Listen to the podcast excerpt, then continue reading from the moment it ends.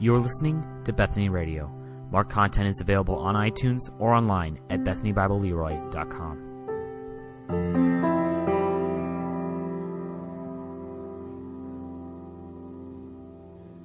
Luke chapter 2, verses 8 through 14. And in the same region there were shepherds out in the field, keeping watch over their flock by night.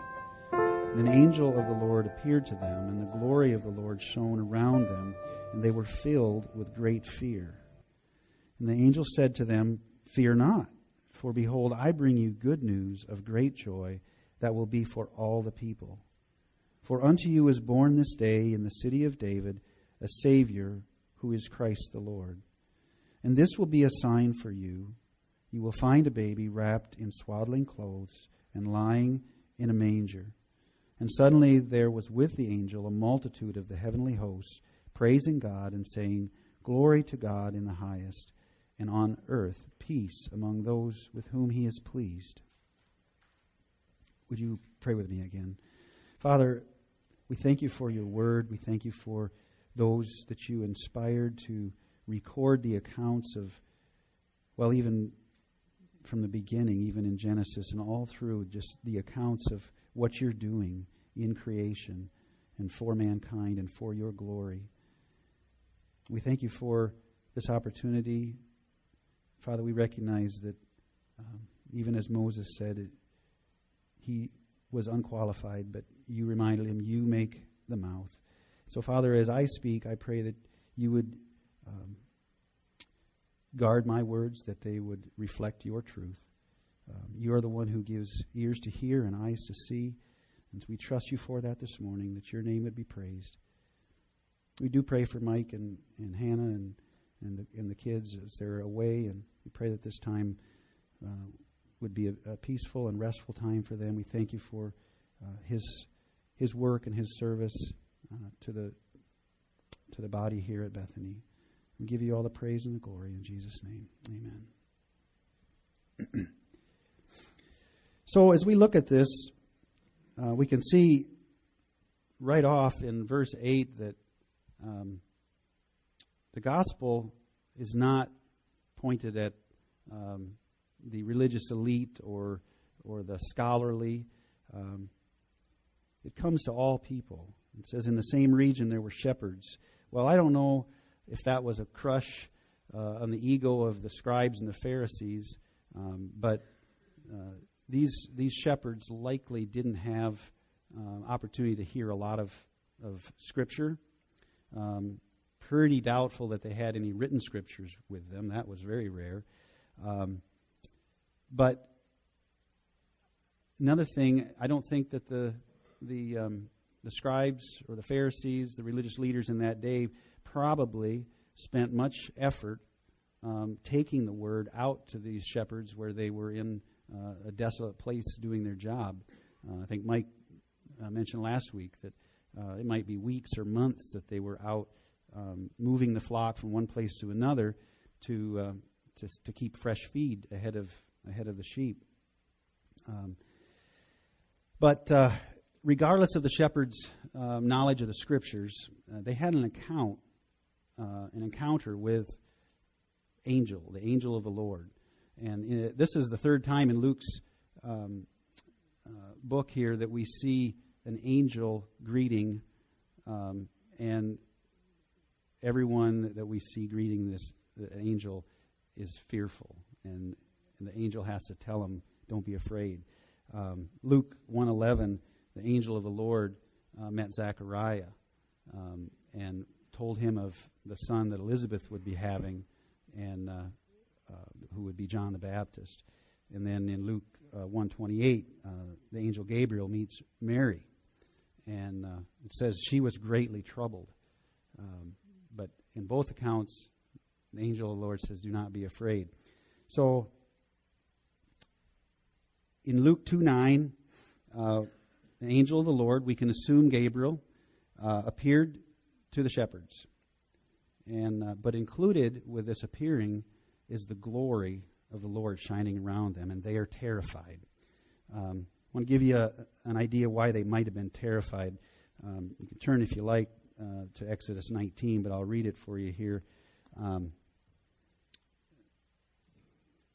uh, excuse me, Exodus 24. Exodus 24, beginning in verse 15, it says, Then Moses went up on the mountain, and the cloud covered the mountain, and the glory of the Lord dwelt on Mount Sinai, and the cloud covered it six days. And on the seventh day he called to Moses out of the midst of the cloud. Now the appearance of the glory of the Lord was like a devouring fire on top of the mountain in the sight of all the, of the people of Israel. So I don't know if if it's safe to assume, I think so, that the glory of the Lord, that these shepherds were terrified, uh, might be similar to this glory of the Lord uh, that was like a devouring fire on top of the mountain. Um, nevertheless, um, they're terrified, and, and rightfully so.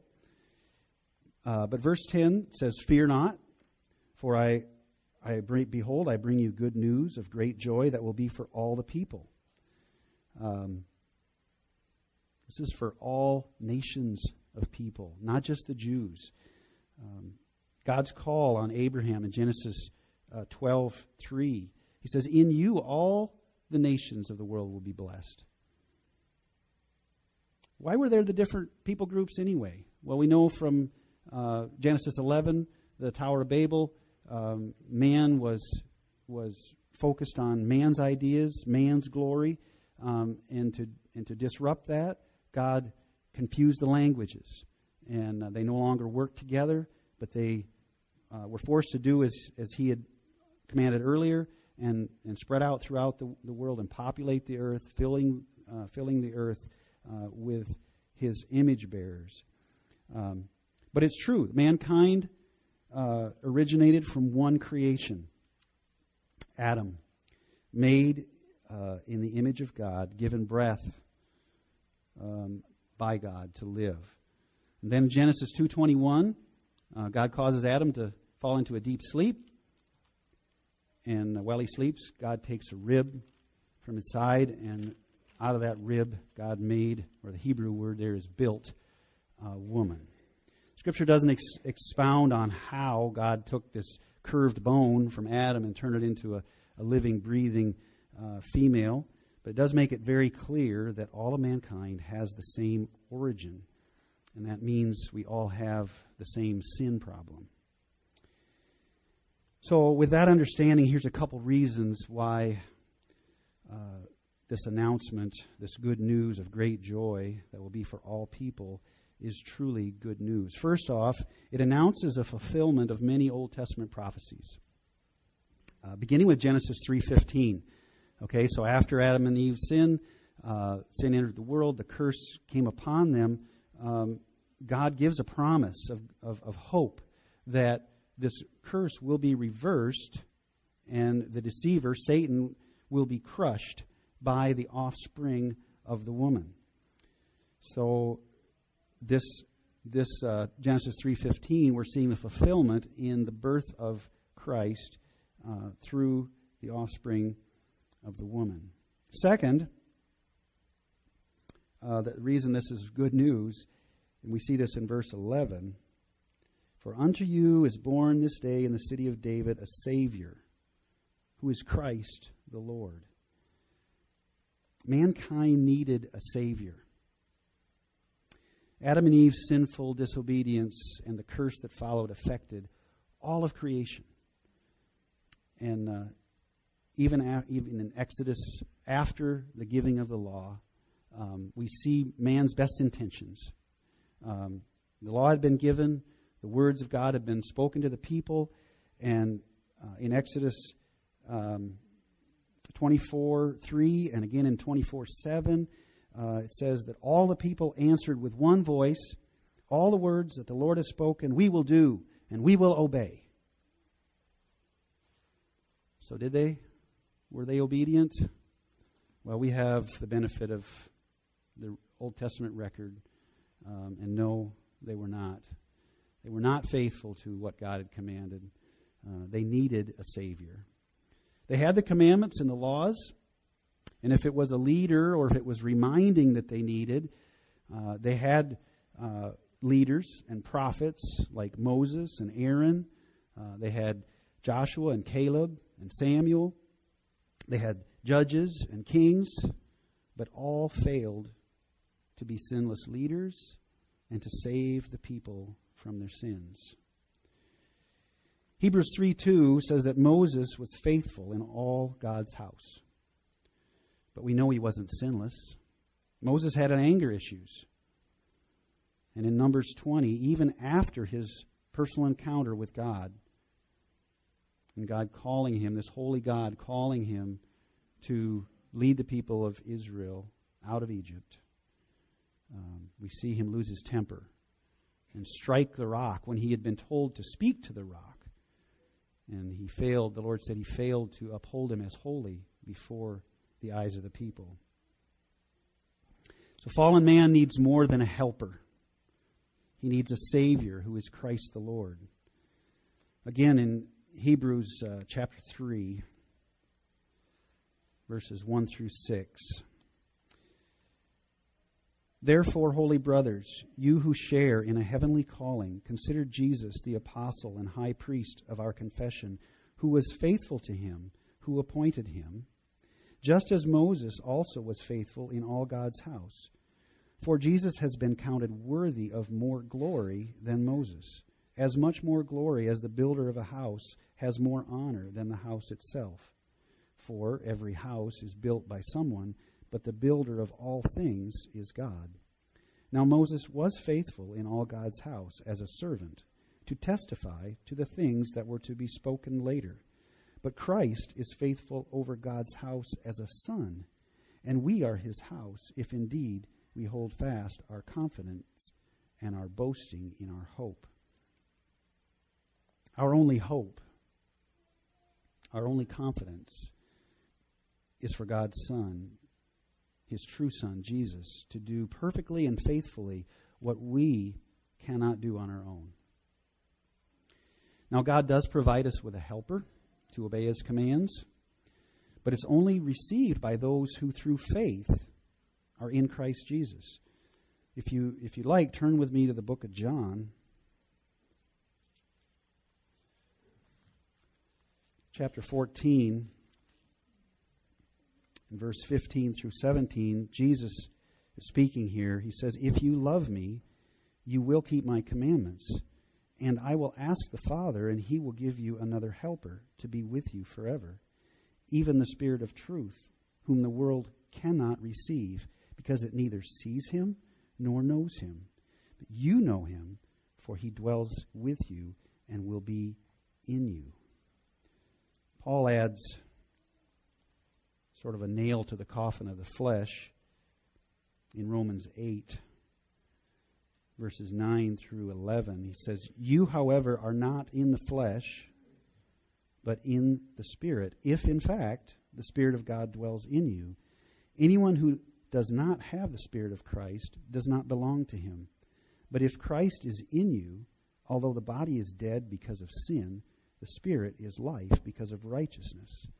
If the spirit of him who raised Jesus from the dead dwells in you, he who raised Christ from the dead will also give life to your mortal bodies through his spirit who dwells in you. So, what am I saying? am I saying there's nothing for the believer to do? There's no responsibility? Well, regarding his salvation, no. Salvation belongs to the Lord. Psalm 3 8 says.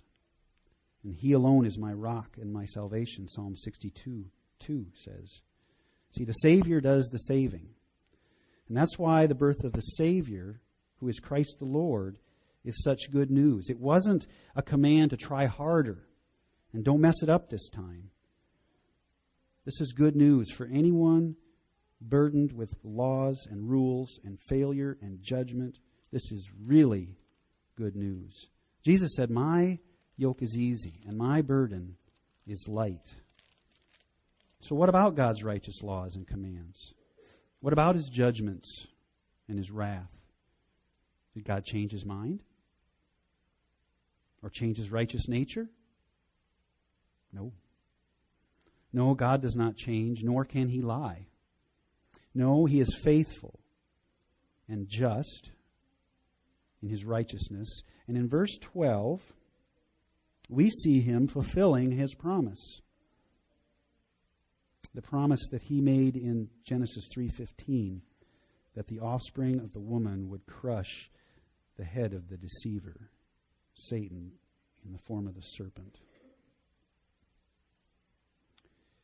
And this will be a sign for you, verse 12 says. A sign that fulfills the word of Isaiah in uh, Isaiah 7:14. I think Mike referenced this last week. Therefore the Lord himself will give you a sign. Behold the virgin shall conceive and bear a son and shall call his name Emmanuel. I think it's another sign of God's mission in how this baby, how this gift comes. This is a mission of peace. And why is that significant? Well, because fallen man and a holy God, there's still an interaction problem there. And the solution is the Prince of Peace. And we find this baby, says he's wrapped in swaddling cloths and lying in a manger. Again, looking back to this God who doesn't change and his encounter with the people in Exodus. Exodus 19, verses 10 through 18. The Lord said to Moses, Go to the people and consecrate them today and tomorrow, and let them wash their garments and be ready for the third day. For on the third day the Lord will come down on Mount Sinai in the sight of all the people, and you shall set limits for the people all around, saying, Take care not to go up into the mountain or touch the edge of it. Whoever touches the mountain shall be put to death. No hand shall touch him, but he shall be stoned or shot, whether beast or man. He shall not live. When the trumpet sounds a long blast, they shall come up to the mountain. So Moses went down from the mountain to the people and consecrated the people, and they washed their garments. And he said to the people, Be ready for the third day. Do not go near a woman. On the morning of the third day, there were thunders and lightnings and a thick cloud on the mountain and a very loud trumpet blast, so that the people in the camp trembled. Then Moses brought the people out of the camp to meet God, and they took their stand at the foot of the mountain. Now Mount Sinai was wrapped in smoke, because the Lord had descended on it in fire. And the smoke went up like the smoke of a kiln, and the whole mountain trembled greatly. So, this God, who is a consuming fire, put on flesh as a baby and was to be found not wrapped in fire and smoke, wrapped in rags and lying in a manger, approachable, humble. If God had not humbled himself in the form in which he came, that hay manger and barn would have been toast if he had come the same way he came to the mountain. There's a song, Hark the Herald Angels Sing. I had intended actually to have the have the verses up here, but um, it says, Mild he laid his glory by. Christ had the same glory as the Father, but he laid that aside and humbly came to earth in obedience to the Father. Verse 13, we see that this angel was joined with a multitude of the heavenly host. And the angels and the heavenly host get it right. Just as I had read Psalm 148, the opening verses of, of that psalm say, Praise the Lord. Praise the Lord from the heavens. Praise him in the heights. Praise him, all his angels. Praise him, all his hosts. What are they praising him for? What are they saying? Glory to God in the highest. and on earth peace among those with whom he's pleased. Glory to God in the highest. Certainly, the salvation and redemption of fallen man is a work of Almighty God. All glory and praise belong to him. Then the announcement of peace among those with whom he is pleased.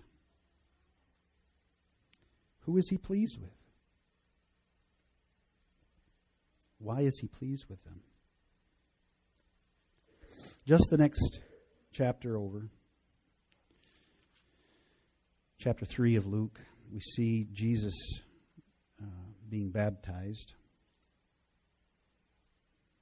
And at his baptism, the Father's voice from heaven states of Jesus that you are my beloved Son. With you I am well pleased. Why is he pleased with his Son? Well, we know that he's was sinlessly obedient to the will of the Father. Again, we have the advantage of the New Testament. We see his obedience, his faithfulness to accomplish the works, the salvation work of God. But for me, this creates a problem because I know I, for one, am not always sinlessly obedient to the will of the Father. Are we back to performance based acceptance? He loves me. He loves me not. He loves me. He loves me not. He's pleased with me. He's not pleased with me. I so appreciate what Paul writes to the, in his letter to the Ephesian church. Ephesians 1 3 through 6. Paul writes, Blessed be the God and Father of our Lord Jesus Christ, who has blessed us in Christ with every spiritual blessing in the heavenly places, even as he chose us in him before the foundation of the world, that we should be holy and blameless before him.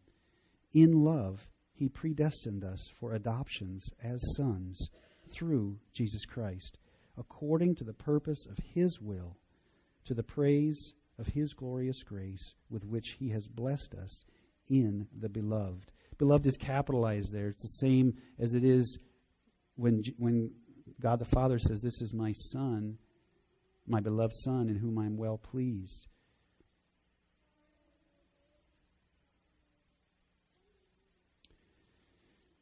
So he is pleased with those who are in Christ. Because of his love, he predestined us for adoptions, adoption as sons and daughters through his true Son, his beloved Son, Jesus Christ. So earlier I asked the question if all this good news means that there's nothing for the believer to do.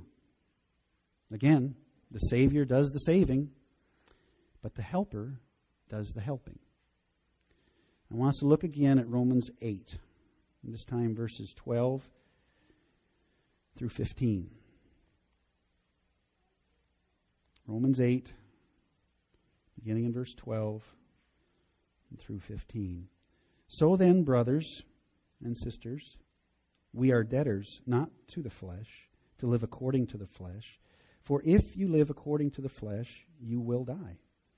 But if by the Spirit you put to death the deeds of the body, you will live. For all who are led by the Spirit are, are all who are led by the Spirit of God are sons of God. For you did not receive the spirit of slavery to fall back into fear, but you have received the spirit of adoption as sons, by whom we cry, Abba, Father. Do you hear what this is saying? Those who have truly believed this good news and received the Savior, Jesus, will not continue to joyfully gratify the desires of the flesh. Paul says that if you do, if you, if you joyfully continue, continue to sin and gratify the desires of the flesh, The Spirit is not, not within you, and you will die. Even for the believer, God has not changed his mind about sin. But he has given us the Helper. His Spirit living within us, empowering us to put to death the deeds of the flesh, and we will live. See, this is not performance based acceptance. This is acceptance based performance. On the basis of Christ saving me by his righteousness, I have been empowered by his Spirit to live a life pleasing to him. That's the gospel of peace. That's the good news. Would you pray with me? Father, we thank you for this truth. What you have preserved in Scripture. I pray that we would be given even a deep, deeper understanding than what my shallow words here proclaim. We thank you for your mercy and grace. We know that you do not deal with us the way we deserve, but through the mercy and grace of your Son, you are patient and kind and have given us his righteousness.